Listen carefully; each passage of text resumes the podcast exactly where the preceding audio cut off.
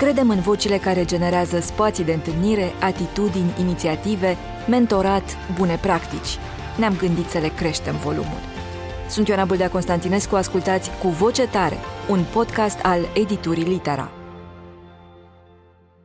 Radu, în primul rând, mulțumesc mult că ai venit la Cu Voce Tare. Mă bucur tare mult să ne reîntâlnim. Eu îți mulțumesc și e, e o bucurie mereu să stăm de vorbă. Um, țin minte că data trecută am stat de vorbă după ce ieșise uh, primul tău roman uh, de la Humanitas și acum stăm de vorbă după ce tocmai a ieșit al doilea roman absolut minunat care sper că va avea un succes uh, pe măsura forței cărții. Îți mulțumesc foarte mult! Eu aș vrea să încep de la uh, mini-documentarul uh, realizat de regizoarea bulgară Ana Stoeva despre mișcarea Vă vedem din Sibiu, unde ai spus un lucru absolut minunat, de o, de o modestie superbă și de un orgoliu nemăsurat în același timp. Și anume, ai spus că sper să fii cineva care iubește suficient încât să poată produce lumină. În lumea asta, care nu are ori uh, strânge și în mijlocul literaturii care nu are limite, cum ai grijă de strălucirea ta? E o întrebare care mă intimidează. e foarte vanitos, într-adevăr, ce am spus acolo, dar... E foarte frumos. Uh, țin minte contextul în care am discutat cu Ana Stoeva, mă întreba ce crede eu că poate să facă un scriitor sau ce trebuie să facă un un scriitor și era în contextul acelei uh, lumi foarte întunecate, distopice, pe care o pregăteau uh, guvernanții de atunci, dacă ar fi trecut legile justiției în acea formă destructivă și toxică și România ar fi devenit un stat eșuat dacă ele ar fi trecut. Și în contextul acelei, uh, acelui întuneric generalizat pe care ni-l produceau, ni-l pregăteau, mi se părea că noi toți, nu doar scriitorii, scriitorii, jurnaliștii, oamenii care vorbesc și încearcă să spună adevărul, trebuie să aibă grijă ca lucrurile pe care le spun ei, cuvintele pe care le spun ei, să producă lumină împotriva întunericului care ne cuprindea. Cred că e ceva, nu doar scriitorii trebuie să facă asta. Noi, prin cuvintele noastre, putem scoate din întuneric lucruri, fapte, oameni, sentimente, senzații, epoci. Cuvintele noastre trebuie să producă uh, lumină în acest sens. Nu noi ca scriitori sau uh, ca autori sau ca persoane, ci cuvintele noastre sunt cele care trebuie să producă lumină. Am găsit uh, într-o scrisoare de-a lui uh, Mozart către tatălui, uh, îi spune așa, scrisorile sunt foarte expresive, Mozart era foarte talentat și literar și Mozart îi spune tatălui său, nu sunt scriitor, nu știu să așez cuvintele în așa fel încât ele să producă lumini și umbre. Pe mine m-a mișcat foarte tare fraza asta. În primul rând, faptul că Mozart, care era muzician, știa, înțelegea foarte bine că ăsta e rolul literaturii și asta e condiția scriitorului, să poată produce lumini și umbre cu cuvintele lui. Puțin scriitor, de fapt, înțeleg lucrul ăsta și Mozart era extraordinar de intuitiv și ca scriitor uh, simțind asta. Și în al doilea rând, probabil că asta încerca să facă și el cu muzica. De asta îmi imaginez că a uh, translat cumva dinspre natura muzicii proprii spre natura literaturii nevoia de a produce lumină cu sunetele și de a produce umbre cu sunetele pe care el o reușea. Nu voiam să zic ceva mai complicat decât asta. Cuvintele noastre pot produce lumină, pot produce umbră și uh, trebuie să avem uh, grijă în raport cu responsabilitatea asta pe care uh, cuvintele ne-o aduc. Poate că toate artele fac asta într-un fel, nu? Aduc lumini și umbre pe dinăuntru omului. Și cred că toți cei care au trecut prin experiența ultimului tău uh, volum de versuri Cadiș Uh, au pățit așa ca mine, care am trecut prin, prin stări succesive de, de strălucire și sfâșiere, de, de disperare și speranță. Sunt locurile unde te duce cartea aceasta care tu îi spui Cărticico, o alinți de fiecare dată când te referi la ea și îmi place lucrul ăsta, dar ea e un, un mixaj absolut bântuitor de frumusețe și, și grotesc. Cum a fost pentru tine experiența scrierii lui? Experiența scrierii cărților e, dintr-un anumit punct de vedere, de două feluri. Uneori ai uh, ideea cărții de la început, poate chiar și titlul ei și scrii completând un uh, puzzle uh, a cărui uh, dimensiune și a cărui uh, idee generală, imagine generală o ai. Alteori uh, înaintezi în ceață uh, e ceva pâslos, confuz, uh, neclar, uh, scrii fără să știi exact înspre ce mergi și un anumit uh, eveniment îți dă declicul și abia înspre final îți înțelegi cartea și cum trebuie să arate. Cu Cadiș am avut al doilea fel de experiență.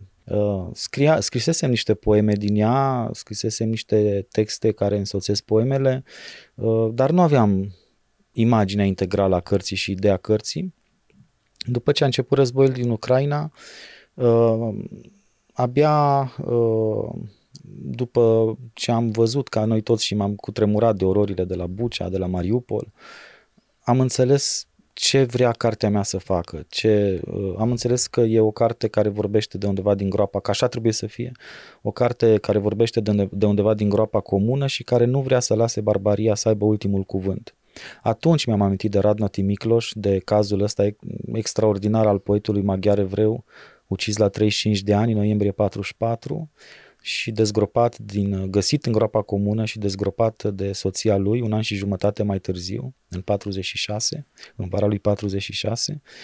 Și uh, mi-am amintit de, de acel carnețel uh, pe care îl găsește în buzunar Fanny Ghermati, soția, cu poemele respective. Uh, și asta e pentru mine bântuitor, faptul că cineva care știa pertinamente că o să moară, simte nevoia să scrie, știind că nu o să mai citească nimeni niciodată ce scrie el. Scrie poeme de dragoste către soția lui, pe care știa că ea nu o să le poate citi niciodată. Și uite, universul totuși a făcut în așa fel încât să ajungă la el. Da, ea a ajuns și le-a, le-a ex... iubirea ei a fost literalmente mai puternică decât moartea, decât gropile comune, decât nazismul, decât uh, istoria, decât răutatea istoriei.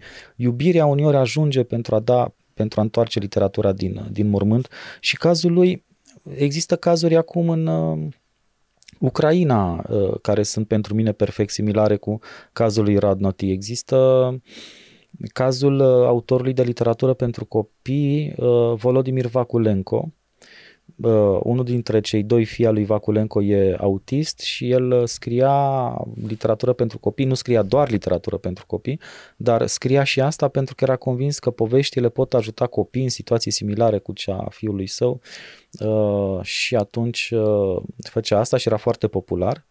Uh, trăia într-un sat de lângă Izium și uh, când armatele rusești s-au apropiat de uh, satul lor, Uh, Vaculenco a trimis de acasă pe tatălui uh, cu copiii și a spus eu rămân să am grijă de casă, o să țin un jurnal în care o să notez ce se întâmplă în timpurile astea infernale și dacă o să simt că sunt în pericol de moarte, o să îngrop jurnalul în grădină și te rog să-l dezgropi. Uh, armatele rusești au intrat în acel sat, au luat casă cu casă, au văzut acest om mare în casă mii de cărți în ucrainean, a devenit imediat un dușman oricum era un dușman, dar a devenit în capul listei uh, uh, inamic obiectiv, uh, l-au torturat, l-au ucis cândva între martie și mai, când a fost eliberat de forțele ucrainene acel sat, l-au găsit torturat și împușcat, iar tatălui Vaculenco și-a adus aminte de ce a spus fiul său și împreună cu Victoria Amelina, o scriitoare foarte bună, laureata premiului Joseph Conrad pentru proză, finalista premiului european pentru literatură.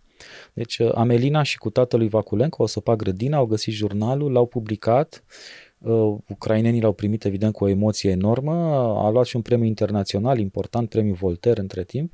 E literalmente aceeași narațiune, povestea uh, care se întoarce din mormânt ca să depună mărturie împotriva barbariei și de partea victimelor.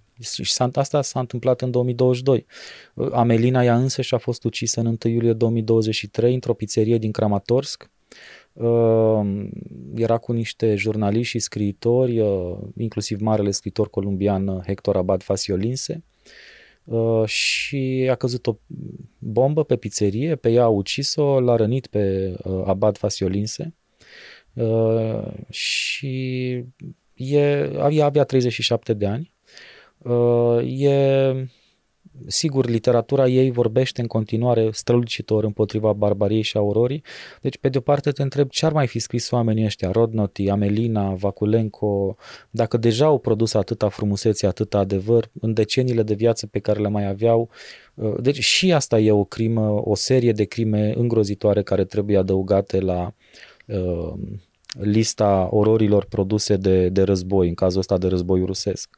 Uh, toată creativitatea, frumusețea, adevărul, imaginația, inteligența pe care le-au distrus. Și pe de altă parte, puținul pe care au apucat să-l scrie acești oameni, mă gândesc și la Maxim Crâvțov, mort în ianuarie anul acesta, la două zile după ce a postat pe Facebook un poem despre cum va muri și cum corpul lui mort va hrăni violetele din Ucraina. Uh, și te frisonează toate. Da, Crâvțov era absolut. și tot vreo 30 de ani avea, nu mai știu, 34 de ani avea ei, oamenii, puținul pe care au apucat să-l scrie în viețile lor, acești, viețile lor acești oameni, nu lasă barbaria rusă să aibă ultimul cuvânt. Pe mine mă, mă mișcă extraordinar toate poveștile astea. Uite, uh, o să închei da, uh, răspunsul ăsta cu exemplu lui Wilfred Owen. Moare la 25 de ani, în primul război mondial a apucat să scrie foarte puțin prin forța lucrurilor, dar la vreo patru decenii după aceea, Benjamin Britten, invitat să compune un requiem uh, pentru victimele celor două războaie mondiale. Uh, compune folosind, pe, asta era o premieră mondială, pe lângă textul latin al requiemului, introduce și texte în engleză. Sunt opt poeme de Wilfred Owen despre război, uh, pe care Britain le-a introdus în acest War Requiem, care a fost cântat în 62 la, în catedrala din Coventry, a fost scris special să fie cântat în catedrală. E, a, făcut, a folosit pentru prima dată în istoria muzicii două orchestre, una uh, așezată în cruce, uh, urmând intrarea de la, din catedrală și până la altar și perpendicular pe ea un alt șir de muzicieni iar la uh, sus uh, e un cor de copii, care evident sunt îngerii, și o soprană, care e tot o voce angelică, o voce celestă. Deci, uh, jos se cântă pe versurile lui Owen despre război, despre oroare, despre tragedia îngrozitoare care se întâmplă, iar de sus cerul comentează ce se întâmplă pe pământ. E, e ceva absolut uh, cutremurător, frisonant, uh, uh, Gabriel Bebeșele anul trecut a Uh, făcut uh, uh, War Requiem în catedrala din Timișoara și a fost bântuitor. E, din nou, Owen împreună cu Britten și-au folosit vocea fiecare, unul vocea de poet, celălalt vocea de, de mare compozitor, vocea de mare poet și vocea de mare compozitor, pentru a vorbi împotriva barbariei. L-au putut ucide pe Owen, dar nu i-au putut ucide vocea. Asta e ce spune de fapt arta. Barbaria ne poate ucide, dar nu ne poate distruge. Mi-am dat seama că, așa cum ai spus și tu la început, noi am făcut câteva interviuri și te-am întrebat de fiecare dată despre scris sau despre o felie anume de scris, dar cred că nu te-am întrebat niciodată cum scrii, în sensul de cât te consumă și ce îți dă înapoi. Nu mă consumă, nu am senzația că mă, mă consumă. Din potrivă, ca și tine, cred, și ca și orice scriitor, dacă am perioade în care nu scriu, abia asta mă consumă și mă irită și mă face aricios și uh, și mai neplăcut decât de obicei, pentru că am senzația că, că nu muncesc. Orice aș munci în afară de a scrie, mi se pare insuficient. Și doar când ne punem frazele pe hârtie, ne așezăm cuvintele noastre pe hârtie, făcând poeme sau romane sau, mă rog, lucrurile pe care vrem să le facem, atunci am certitudinea că fac ceva util pe lumea asta că fac, uh, folosesc cuvintele atât cât știu eu pentru a uh, vorbi despre ale noastre, ale oamenilor. Asta e ce face arta, de fapt. Dă o consistență omului din noi. Face să ne vedem omul interior, pe care, cum spune un uh, filozof politic, totalitarismele încearcă să-l distrugă. Omul interior se vede prin cuvinte, de fapt. Are nevoie de aceste cuvinte pentru a deveni om exterior. Umanitatea noastră e definită de cuvintele pe care am reușit să le punem pe hârtie. De asta noi avem o imagine documentată a umanității cam de 6.000 de ani aproximativ, de când am fixat pe hârtie în diverse limbi uh, uh cuvinte despre noi.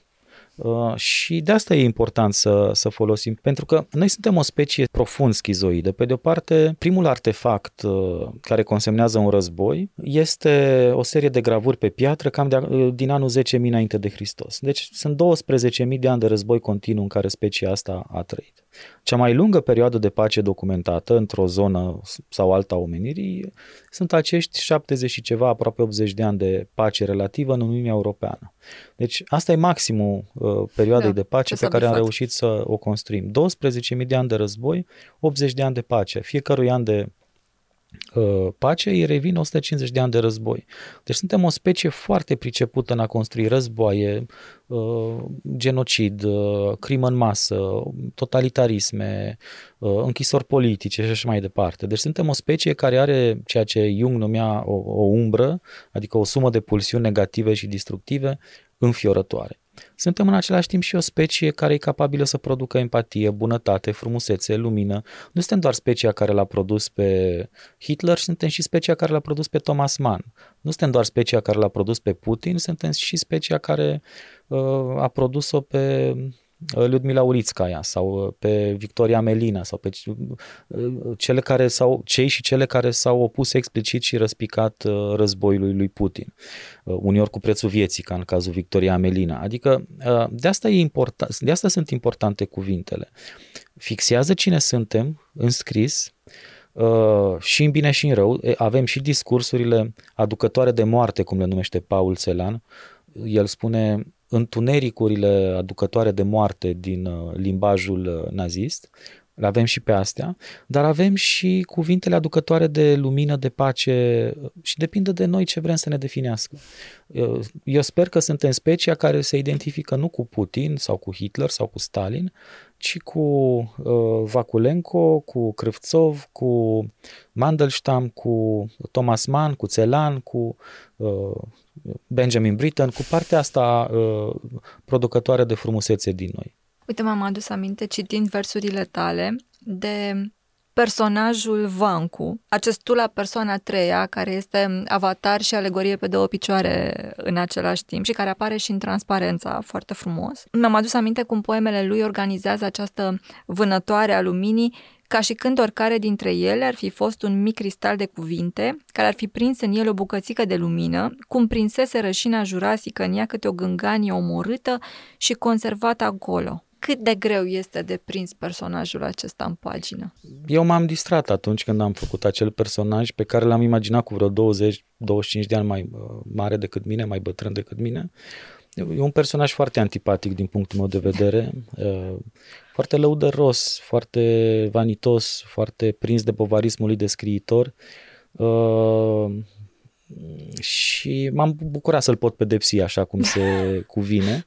Um, dar uh, în același timp cred că am și un, un anume fel de tandrețe pe care o simt pentru nu doar pentru el, ci pentru toți oamenii care se chinuie și inclusiv personajele literare care sunt chinuite, pot fi antipatice, dar există ceva care le, care le roade, care le consumă, care le uh, irită care le fac uh, în felul ăsta antipatice. În cazul uh, acelui personaj uh, care împoartă numele, el are în centru vieții lui o sinucidere care îl obsedează și de aici vine natura lui obsesională, compulsivă și într-un fel bovarismul de scriitor de aici îi vine nevoia de a scrie poeme în care să nu vorbească niciodată despre sinucidere, despre partea întunecată, despre umbră, și își face poemele ca niște decorațiuni de pomă luminoase și ușor chici. Nu mi-a fost greu să-l pedepsesc așa, să-l încarc, să, să mă să fiu sarcastic într-un fel la adresa unui personaj care îmi poartă propriul nume. De altfel nu-mi plac scriitorii care își construiesc alter ego-uri în care se eroizează și ca să fiu sigur că eu nu fac asta, mi-am făcut un alter ego în care, cu care am fost destul de crud l-am tot ironizat și l-am pus și să se omoare în final, într-un fel destul de nasol. Cred că literatura poate fi folosită pentru a ne îmblânzi vanitățile. Puține ființe mai vanitoase, sau mai vanitoase nu cred că există, dar puține ființe la fel de vanitoase ca artiștii există. Și asta e și sursa principală a eșecurilor noastre umane ca artiști. Această vanitate care ne consumă. Vorba lui Al Pacino din uh, Pact cu Diavolul, Vanity, uh, Pacino jucându-l pe diavol, repetă asta în film, Vanity, definitely my favorite sin. Vanitatea îi face să cadă pe, pe uh, oameni în general uh, și de asta uh, sunt uh, atașat de artiștii care cumva sunt destul de incomplezenți cu ei înșiși. Mircea Ivănescu bârfindu-se în poeme uh, copios. Uh, Knausgård, care poate să fie și foarte antipatic, dar în același timp nici cu el nu e, adică e necruțător cu alții, dar e necruțător și cu el însuși. E, se taxează și pe el la fel de dur cum îi taxează și pe ceilalți. Fowler face da, și Sefran Fowler, da, da. Sunt uh, artiști care știu să fie necomplezenți cu ei înșiși, se, și uh, Philip Roth cu uh, Zuckerman și așa mai departe. Sunt multe exemple pe, pe lume. Arta ar trebui nu să ne inflameze vanitățile și să le facă și mai ridicole și destructive decât sunt, și să îmblânzească fiara vanitoasă din noi. Să știi că eu, dincolo de asta, îl văd foarte mult ca poetul by default, poetul orașului în sine, nu? E adevărat că poate tu, din perspectiva autorială, vorbești despre cruzimea asta cu el, dar el este poetul celor care nu au cuvintele luminoase, nu în pălărie.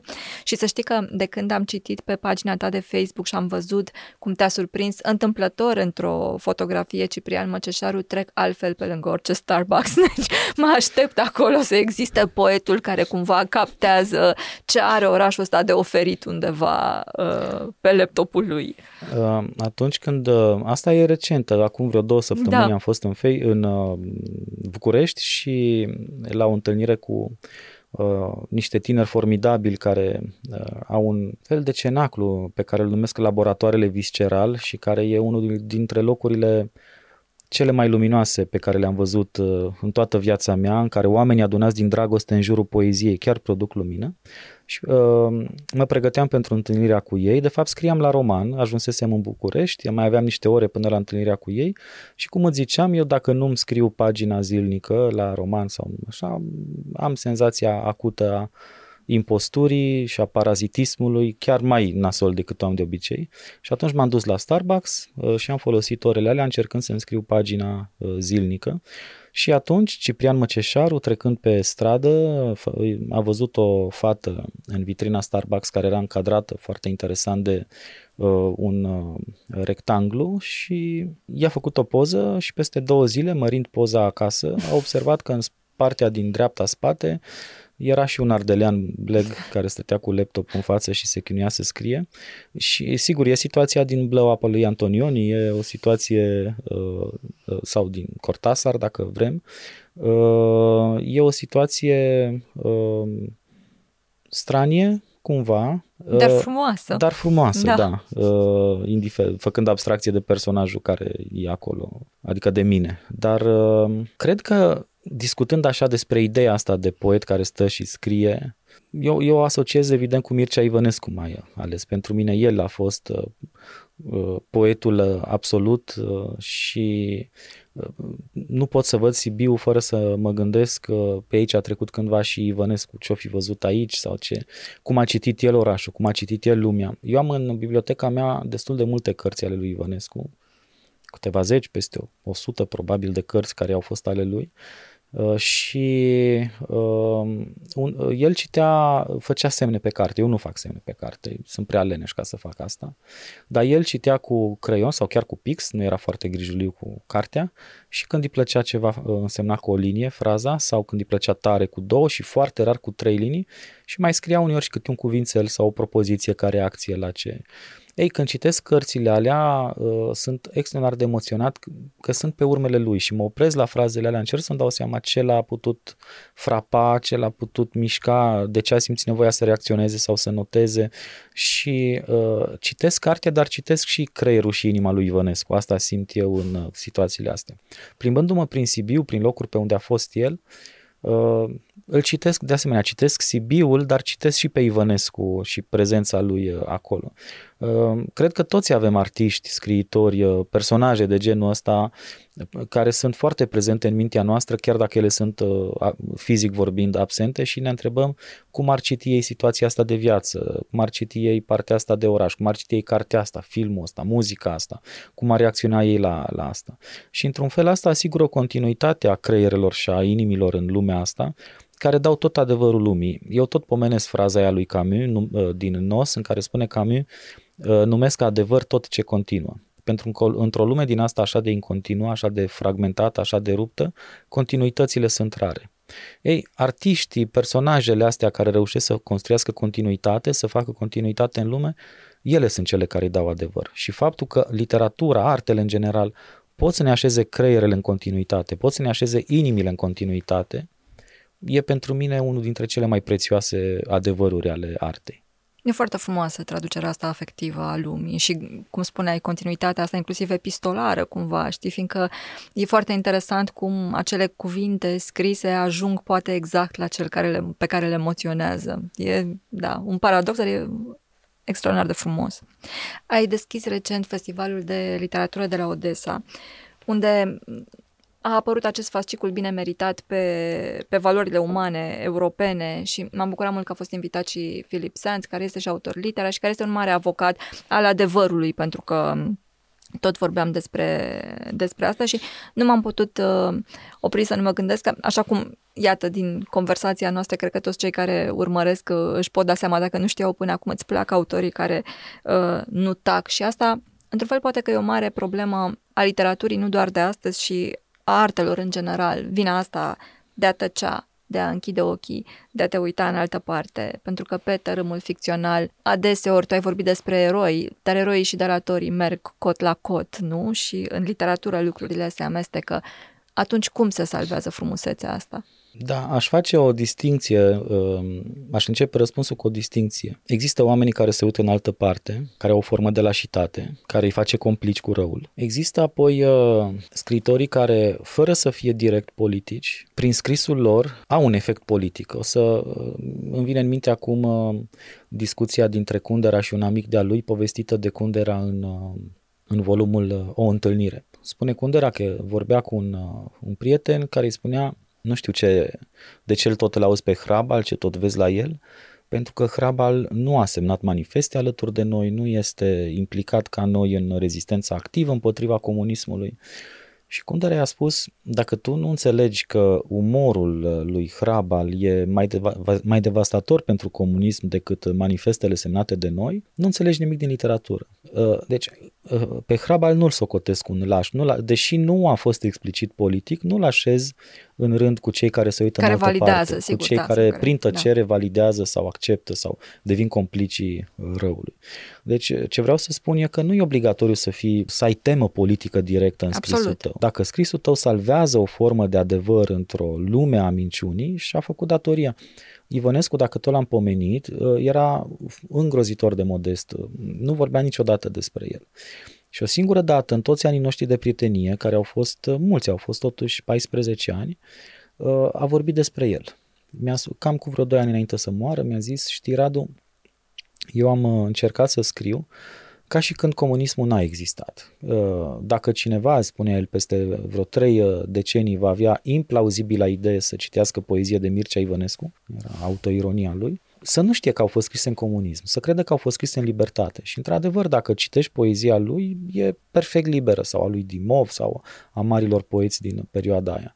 Uh, și asta e, asta e o răzbunare pe răutatea istoriei extraordinară, să exact. pui un imperiu al răului în paranteze, să-l, nu doar în paranteze, să-l ștergi pur și simplu, să editezi istoria. Să editezi istoria scoțând răul din ea și ne lăsându-l să aibă ultimul cuvânt. Pentru mine, sigur că eroismul real al lui Paul Goma de atunci sau al lui Dorin Tudoran sau al Doinei Cornea, ca să mă refer doar la cazul românesc, sunt uluitoare și uh, extraordinare și uh, ele sunt pagini uh, foarte consistente în antologia demnității românești, care sper că va fi făcută odată. Dar în același timp și autorii gen Dimov, Ivănescu, cei care au ținut adevăr și frumusețe într-o în poezia lor și în cuvintele lor într-o vreme a minciunii și a urățeniei, au un rol foarte important și ei. Nu atât de important ca cei care au asumat riscul ăsta explicit al vorbirii directe, dar foarte important. Um, marele gânditor politic polonez uh, Leszek Kołakowski are o carte fundamentală, de, se cheamă Principalele curente ale marxismului. O examinare în trei volume foarte masive al, a, a comunismului și a comunismelor planetei. După ce le examinează pe toate, politic, istoric și așa mai departe, ajunge la o concluzie pe care o formulează inclusiv în termeni non-filozofici, ca pe un fel de aforism așa. Spune, minciuna e sufletul nemuritor al comunismului. Eu cred că asta e o propoziție care se aplică tuturor totalitarismelor. Minciuna e sufletul nemuritor al tuturor totalitarismelor. Totalitarismele funcționează ca, ca minciună instituționalizată, ca o sumă de instituții ale minciunii care produc minciuna și care ucid tot ce e adevăr. Ei, dacă în miezul unui, unui timp al minciunii tu ai reușit să construiești din cuvintele tale un adăpost de adevăr și de, de frumusețe, ți-ai făcut datoria, ai salvat adevărul cuvintelor și le-ai uh, invalidat astfel întregul imperiu al minciunii. E ceea ce reușesc poemele lui Ivănescu, Dimov uh, și așa mai departe, toți uh, mari poeți uh, din vremea aceea. Uite, m-am adus aminte ascultându-te că tot în transparența, cred, ai scris că bibliotecile sunt enorme colecții de bombe artizanale. Nu, poate că și asta se aplică într-un fel, mai ales că a evocat biblioteca ta care, uite, a ajuns să înghită cumva, să încorporeze o altă bibliotecă sau un fragment dintr-o altă bibliotecă. Poate că așa și bombele astea artizanale nu circulă din generație în generație și detonează lucruri în interiorul nostru. Da, naziștii când au construit acel uh, rug de cărți uh, în piața publică, au identificat foarte precis dușmanul cel mai periculos, care sunt cărțile. Adică uh, cărțile uh, pot fi uh, vehicule ale acestui adevăr care e destructiv pentru orice minciună instituționalizată, cum e totalitarismul. Ei au identificat precis dușmanul, știau foarte bine uh, pe cine au de eliminat, uh, au eliminat, au ucis atât de mulți scriitori, intelectuali, artiști, ar fi omorât și mai mulți, l-ar fi, omorât, l-ar fi omorât pe Thomas Mann, dacă nu era, uh, chiar dacă nu era evreu, era dușmanul obiectiv al lui Hitler și a trebuit să fugă întâi în Zurich și apoi în Statele Unite pentru a-și salva viața. La alt nivel, cred că demonizarea asta însă continuă. Sigur, aici arderea cărților uh, pe rugurile astea naziste um, e forma extremă la care ne raportăm cu toții pentru că e inclusiv oroarea asta vizuală foarte mare, dar mă gândesc acum că sunt și toate aceste state în sudul Americii unde e interzisă Toni Morrison, o mulțime de alți autori, există aceste liste de cărți interzise, nu în continuare într-o mulțime de locuri din lume ne e greu poate să uh, ne gândim la asta, dar așa este, așa se întâmplă. Cred că nici Orwell nu se citește prin Corea. Sau, da. Că da, și ai, poate ai văzut, a apărut uh, zilele trecute pe uh, fluxurile de știri, o listă cu cărți interzise în Rusia, nou, noi cărți da. interzise da. în Rusia. Sigur că da, e controlul gândirii e un sine qua non pentru, pentru orice uh, totalitarism, pentru orice regim autoritar, pentru orice regim iliberal. Uh, de asta libertatea de exprimare e oricât de supărătoare, poate, oamenii pot să spună și spun deseori prostii, spun lucruri revoltătoare, dar trebuie să fie liber să le spună.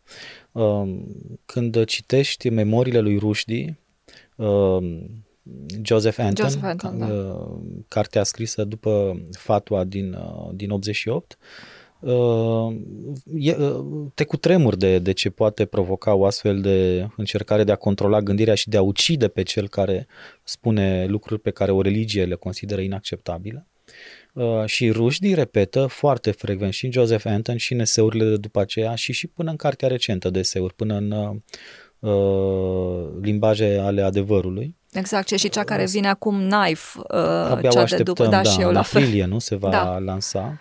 Uh, Rușdii repetă obsesiv, uh, dacă vom renunța la libertatea de expresie, ei au câștigat. Ei, cei care vor să controleze gândirea, au câștigat. Ne pot irita foarte multe lucruri. Avem toți opțiuni politice, ideologice, uh, etice, știu eu, de diverse uh, feluri și ne pot irita anumite propoziții ale părții adverse.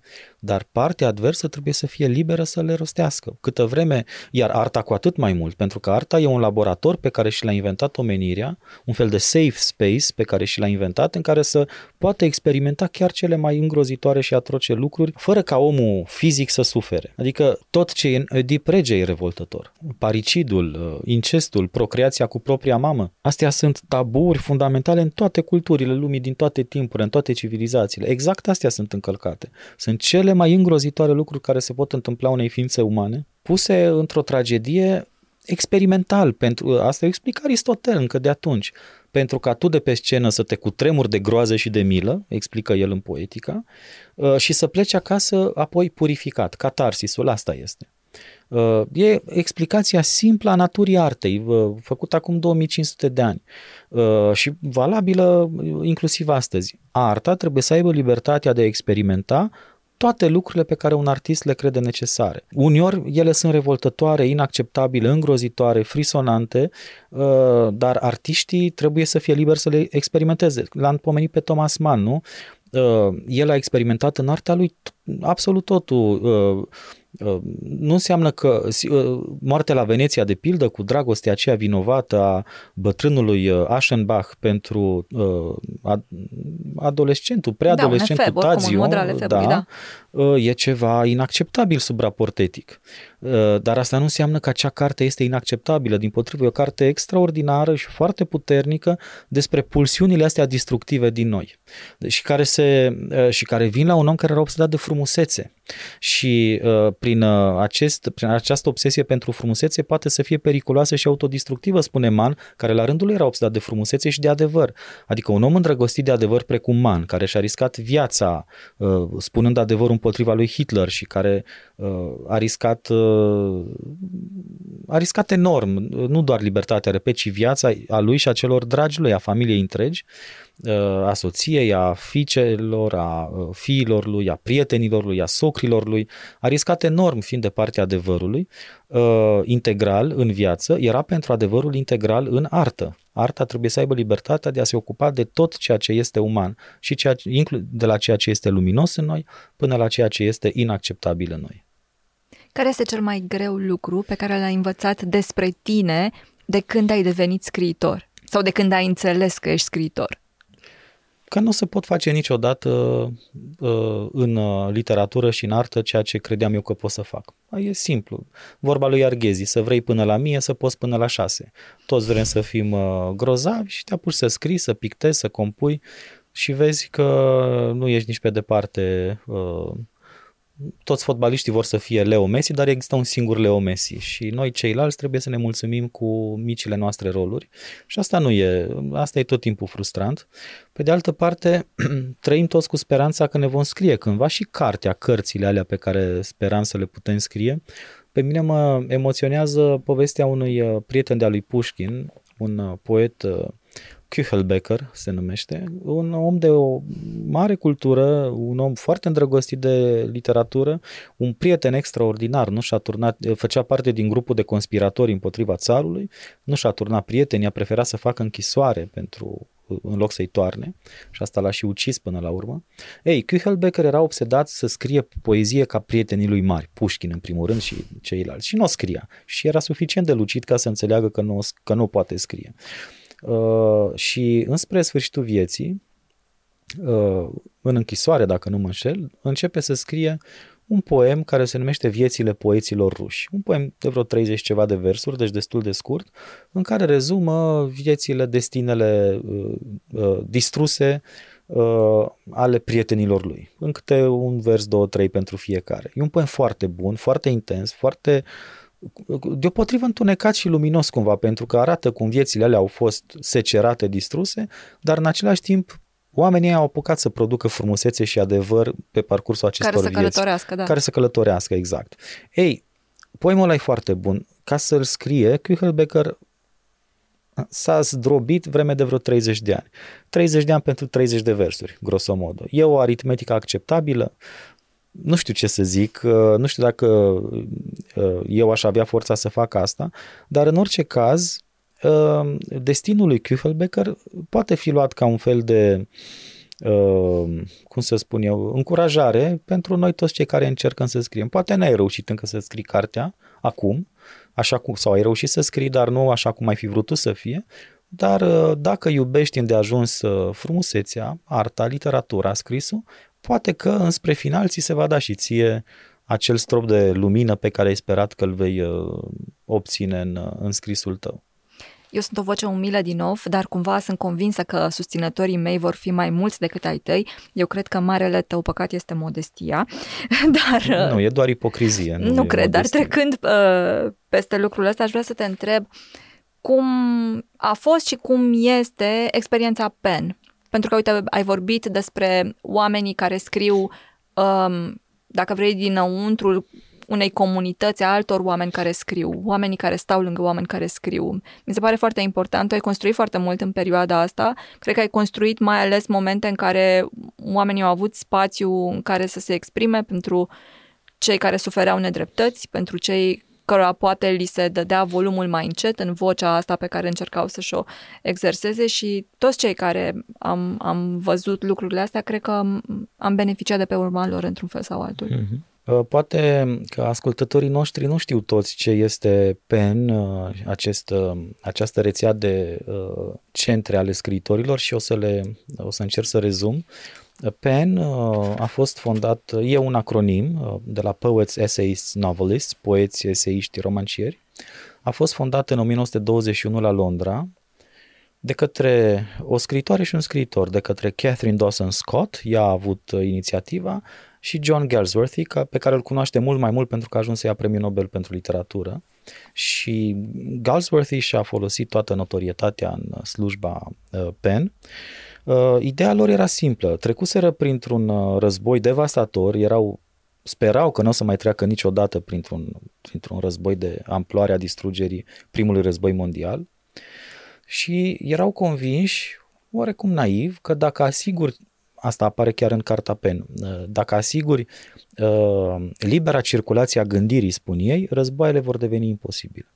Și atunci au făcut această asociație de scriitori la Londra, care să asigure libera circulație a gândirii în lume și să apere oamenii care vor să gândească liber în lume. Scriitori, jurnaliști pe care guvernele sau diverse instituții persecută și încearcă să le îngrădească libera gândire, libera exprimare. Asta e de fapt, așa s-a născut PEN în, în 21. În 22 deja se înființează Centrul PEN Român, e, dacă nu mă înșel, al cincilea cronologic vorbind. Astăzi PEN are vreo 150 de centre în toată lumea. Uh, foarte active, cu uh, scritori, uh, unii dintre ei foarte cunoscuți, laureați Nobel și așa mai departe, alții uh, mai puțin cunoscuți, dar toți își unesc forțele încercând să apere uh, scritorii și jurnaliștii persecutați. Centrul PEN Român uh, e uh, înființat în 22, cum ziceam, e un diplomat uh, român, uh, de origine a română, Marcu Beza, Uh, scritor el însuși, uh, care are această inițiativă, are sprijinul Reginei Maria, a fost foarte influentă și decisiv implicată în uh, acreditarea Centrului PEN Român. Uh, toate datele astea noi le-am descoperit destul de târziu. Uh, un universitar de la Oradea, uh, Dan Horațiu Popescu, a început să scrie istoria Centrului Pen Român și a descoperit aceste documente despre care spun acum. A fost condus apoi de Liviu Rebreanu, a fost primul președinte de mare prestanță al Centrului PEN Român.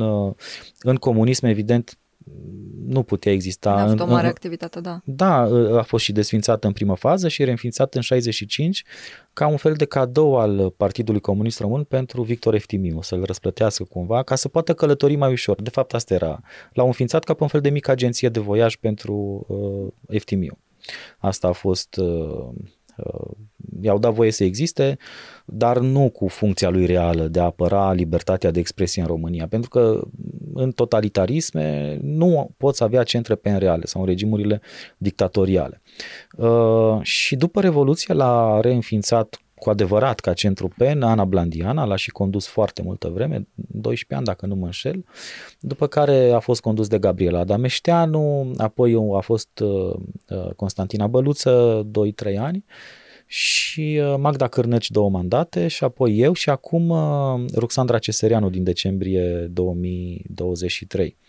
Uh, asta e foarte pe scurt istoria mare a centrului PEN, a centrelor PEN. Dar ca să vin la întrebarea ta, în anii de când sunt eu în PEN, România, care sunt vreo șapte ani, aproximativ opt, am văzut cum cuvintele noastre pot salva vieți la propriu. Uite, o să dau câteva exemple puține. Uh, un poet palestinian uh, în 2016 este condamnat la moarte pentru că în Arabia Saudită, pentru că cineva îl toarnă că în, uh, spune, susținând că în 2013, deci cu trei ani înainte, acest poet ar fi spus uh, o anecdotă cu profetul Mahomed într-un pub, într-un bar. Peste trei ani, acest inamic al lui își aduce aminte că a spus o anecdotă și îl uh, toarnă, îl reclamă la poliție și este condamnat la moarte.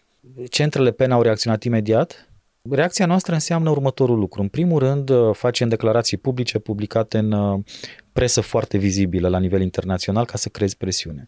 Apoi, trimitem, fiecare centru PEN trimite scrisori de protest uh, Ministerului de Justiție, Ministerului de Externe, Ministerului uh, uh, uh, ayatolahilor sau, mă rog, dictatorilor, președinților din ace- uh, și care se trezesc cu căsuțele de mail inundate cu sute de astfel de documente, unele semnate, cum zic, de laureați Nobel, de oameni foarte vizibili, de da. instituții foarte vizibile. Asta creează presiune mare. Asta e instrumentul nostru. Și în mod ciudat pentru mine, dictatorii se tem de cuvinte. Ei care au servicii de informație, au armate, au toate instituțiile de forță de partea lor, deseori dau înapoi în fața cuvintelor care și asta m-a făcut să respect și mai mult cuvintele, ce am văzut cu ochii mei. Deci am intervenit cu toții, toate centrele PEN. Atunci Magda Cărneci era președinta PEN România. Ea a organizat inclusiv la București o lectură de sprijin uh, pentru acest poet. Uh, i-au, i-au comutat pedeapsa din condamnare la moarte în 800 uh, de lovituri de baston aplicate în 16, 16 ședințe a câte 50 de lovituri, ceea ce era tot o condamnare la moarte camuflată, încă mai crudă. L-ar fi omorât lent, zdrobindu-i oasele, organele interne exact. și așa mai departe. Uh, s-a protestat, am protestat în continuare pentru Uh, împotriva acestei uh, chestii. Uh, până la urmă l-au, nu i-au mai administrat acele lovituri de baston, l-au ținut câțiva ani în închisoare, a fost eliberat acum puțini ani după pandemie și trăiește în America, este viu, a, a, a stat vreo patru ani în închisoare, dar cel puțin l-am scos viu da. de acolo. Uh, anul trecut uh, a fost cazul uh, poetei kurde Meral Shimshek. Exact. Uh, Meral uh, Shimshek a publicat niște poeme de dragoste în limba kurdă, care e limbă criminalizată de statul turc ești un terorist dacă scrii în curdă poeme de dragoste și a fost arestată. Din nou, reacția a fost fermă, puternică și ea a fost eliberată, acum trăiește în Berlin. Uh, vezi cum cuvintele, sunt multe, ca, uh, ca să închei cu exemplele. Doar în 2020 și pe parcursul anilor 2022-2023, PEN International și centrele au reușit să scoată din uh, Afganistan vii peste 100 de scritori și de jurnaliști. Unii, din păcate, n-au reușit să fie salvați, au fost uciși. Deci asta face PEN International cu toate cele 150 de centre. Construiește, folosește cuvintele pentru a pune presiune pe dictatori, pe uh, ayatollah, pe teocrați, pe uh, toți cei care încearcă să folosească cuvintele pentru a ucide. Noi îi determinăm, încercăm să-i determinăm să nu ucidă, să ne folosim cuvintele pentru a proteja viața. De asta s-a atât de atașat de proiectul PEN uh, și de asta cred că e excelent că în România, după 90, uh, Blandiana, Adameșteanu, Abăluță, uh, Cârneci, toate mai ales doamnele astea admirabile, au, au construit uh, o uh, instituție activă care e foarte respectată la nivel internațional. A spus-o cu gura lui președintele actual al PEN International, Bruhan Selmez, care a fost anul trecut de două ori în România. Odată la festivalul meu de la Sibiu, Poeți în Transilvania, și apoi la Filit, uh, pe scena Teatrului Național și a vorbit explicit despre faptul că PEN România este o instituție funcțională și respectată în cadrul PEN International. Ne folosim cuvintele pentru a proteja vieți, cum ar trebui să, să facem mereu. Da, și este frisonantă, cum spuneai și mai devreme, cumva um, naivitatea asta a, a torționarilor și a dictatorilor în general, cum că oroarea ar fi intraductibilă. Dar teama asta de cuvinte e într-adevăr un lucru care șochează dincolo de orice, cred. Ce anume sau cine îți dă echilibru? Uh, în mod evident, uh, și sigur că e un clișeu ce spun acum, dar e vorba de familie, de, de, de Sebastian, de Camelia, faptul că îți faci toate micile tale bovarisme de, de scriitor, având plasa de siguranță a familiei acolo. Asta e uh, gândul cel mai uh, reassuring, uh, cel mai consolator pe care îl, uh, îl am. Uh, altfel, realmente n-ar, pentru mine n-ar avea sens. E o gândire ca mic burgheză, e adevărat, dar așa funcționează lucrurile pentru mine. Faptul că există oameni care te iubesc, pe care îi iubești și faptul că inimile noastre încă se pot agrega în rețele de solidaritate. Asta e lucru care, mă, care îmi dă certitudinea că că totul merită. E foarte frumos spus. Am o aceeași întrebare care călătorește de la un invitat la altul și dintr-un podcast în celălalt. Este întrebarea de final aceeași pentru toată lumea. Despre ce crezi că ar trebui să vorbim mai mult cu voce tare? Sunt atât de multe lucruri care îmi vin în minte Sunt. acum. Uite, o să, o să încerc să mă fixez doar pe unul singur. Dacă Germania a avut un viitor după al doilea război mondial, a fost pentru că și-a recunoscut vinovăția îngrozitoare, a declanșat un program național de o amplitudine enormă de educare a cetățenilor Germaniei în spiritul acestei vinovății, pe care până la urmă au reușit să o exorcizeze și să se recupereze ca un stat democratic esențial acum pentru Uniunea Europeană. Rusia, eu nu văd în Rusia voința politică uh, și socială și intelectuală ca după ce Rusia va pierde războiul în Ucraina să-și admită vinovăția îngrozitoare și să construiască ceva similar, un program de exorcizare, de admitere și exorcizare a propriei vinovății, așa cum a făcut Germania și din cauza asta Rusia nu va avea un viitor. Noi în România am început să facem pași în a ne recunoaște vinovățiile istorice, în a încerca să ne ducem către acele zone inconfortabile pentru noi, evident, dar fără de care noi nu ne putem construi propriul viitor. De exemplu, după cum știi, în comunism nu se putea vorbi despre Holocaustul românesc, despre participarea exact. românească la Holocaust. Știi? A Sau fost... exista, iartă-mă că te întrerup, exista um, mitizarea asta, camuflajul ăsta, cum că în România n-a fost, nu s-a întâmplat. Da, o minciună da, îngrozitoare o minciună. și pentru noi a fost așa un scandal uh, faptul că Hannah Arendt în originile totalitarismului spune deja pe prima sau a doua pagină foarte răspicat că România a avut o participare la Holocaust uh, atroce. Și cu poate... momente de exces de zel care Evident, ar fi putut sigur, fi da. evitate. Da. da. Și am început să discutăm asta, mai timid și mai cu scandal la început, dar acum uh, o grămadă de, de, de, de oameni, artiști, intelectuali, jurnaliști de cea mai bună calitate vorbesc despre asta, se fac filme, Radu Jude face filme despre asta, se scriu cărți, se scriu tratate de istorie, se fac muzee, cum s-a făcut în Iași, pe lângă muzeu. A făcut Lucian Dan Teodorovici un, un muzeu care recuperează memoria comunității uh, evreiești de acolo. Adică facem pași în direcția asta a discutării propriului trecut. Nu ne-am admis uh, foarte multă vreme vinovăția față de uh, minoritatea romă, față de uh, sclavagism, nu știu, sclavie, robie față de uh, modul foarte crud în care ne-am comportat da. cu acești oameni. Uh, apoi, după ce au fost eliberați, n-am făcut absolut nimic pentru a integra cu adevărat, pentru a le asigura acces la educație, la participa, pentru a participa cu adevărat la societatea noastră. Uh, și, uh, din potrivă, le-am așezat o stigmă îngrozitor de, de dură și de declasantă, din care e foarte greu de, de ieșit. Foarte târziu am început să vorbim despre asta uh, și acum se fac pași uh, importanți și în direcția asta, dar ar trebui să fim uh, mult mai fermi în a, în a da voce și în a, a, a da atenție a, acestui gen de, de probleme. Apoi nu s-a vorbit despre Uh, cruzimea uh, împotriva femeilor și a copiilor, cruzimea domestică și așa mai departe și avem mari probleme uh, și aici.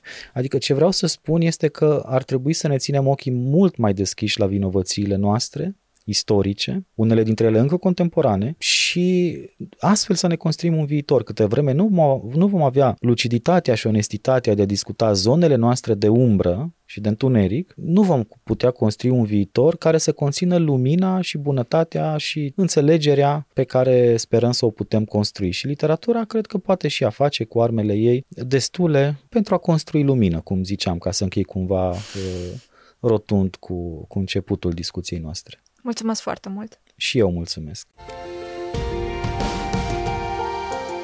Sunt Ioana Buldea Constantinescu, mulțumesc că ați fost uh, împreună cu noi și vă invit uh, să ne fiți alături și pentru episodul uh, următor, pentru că noi așa, poveștile bune nu se termină niciodată.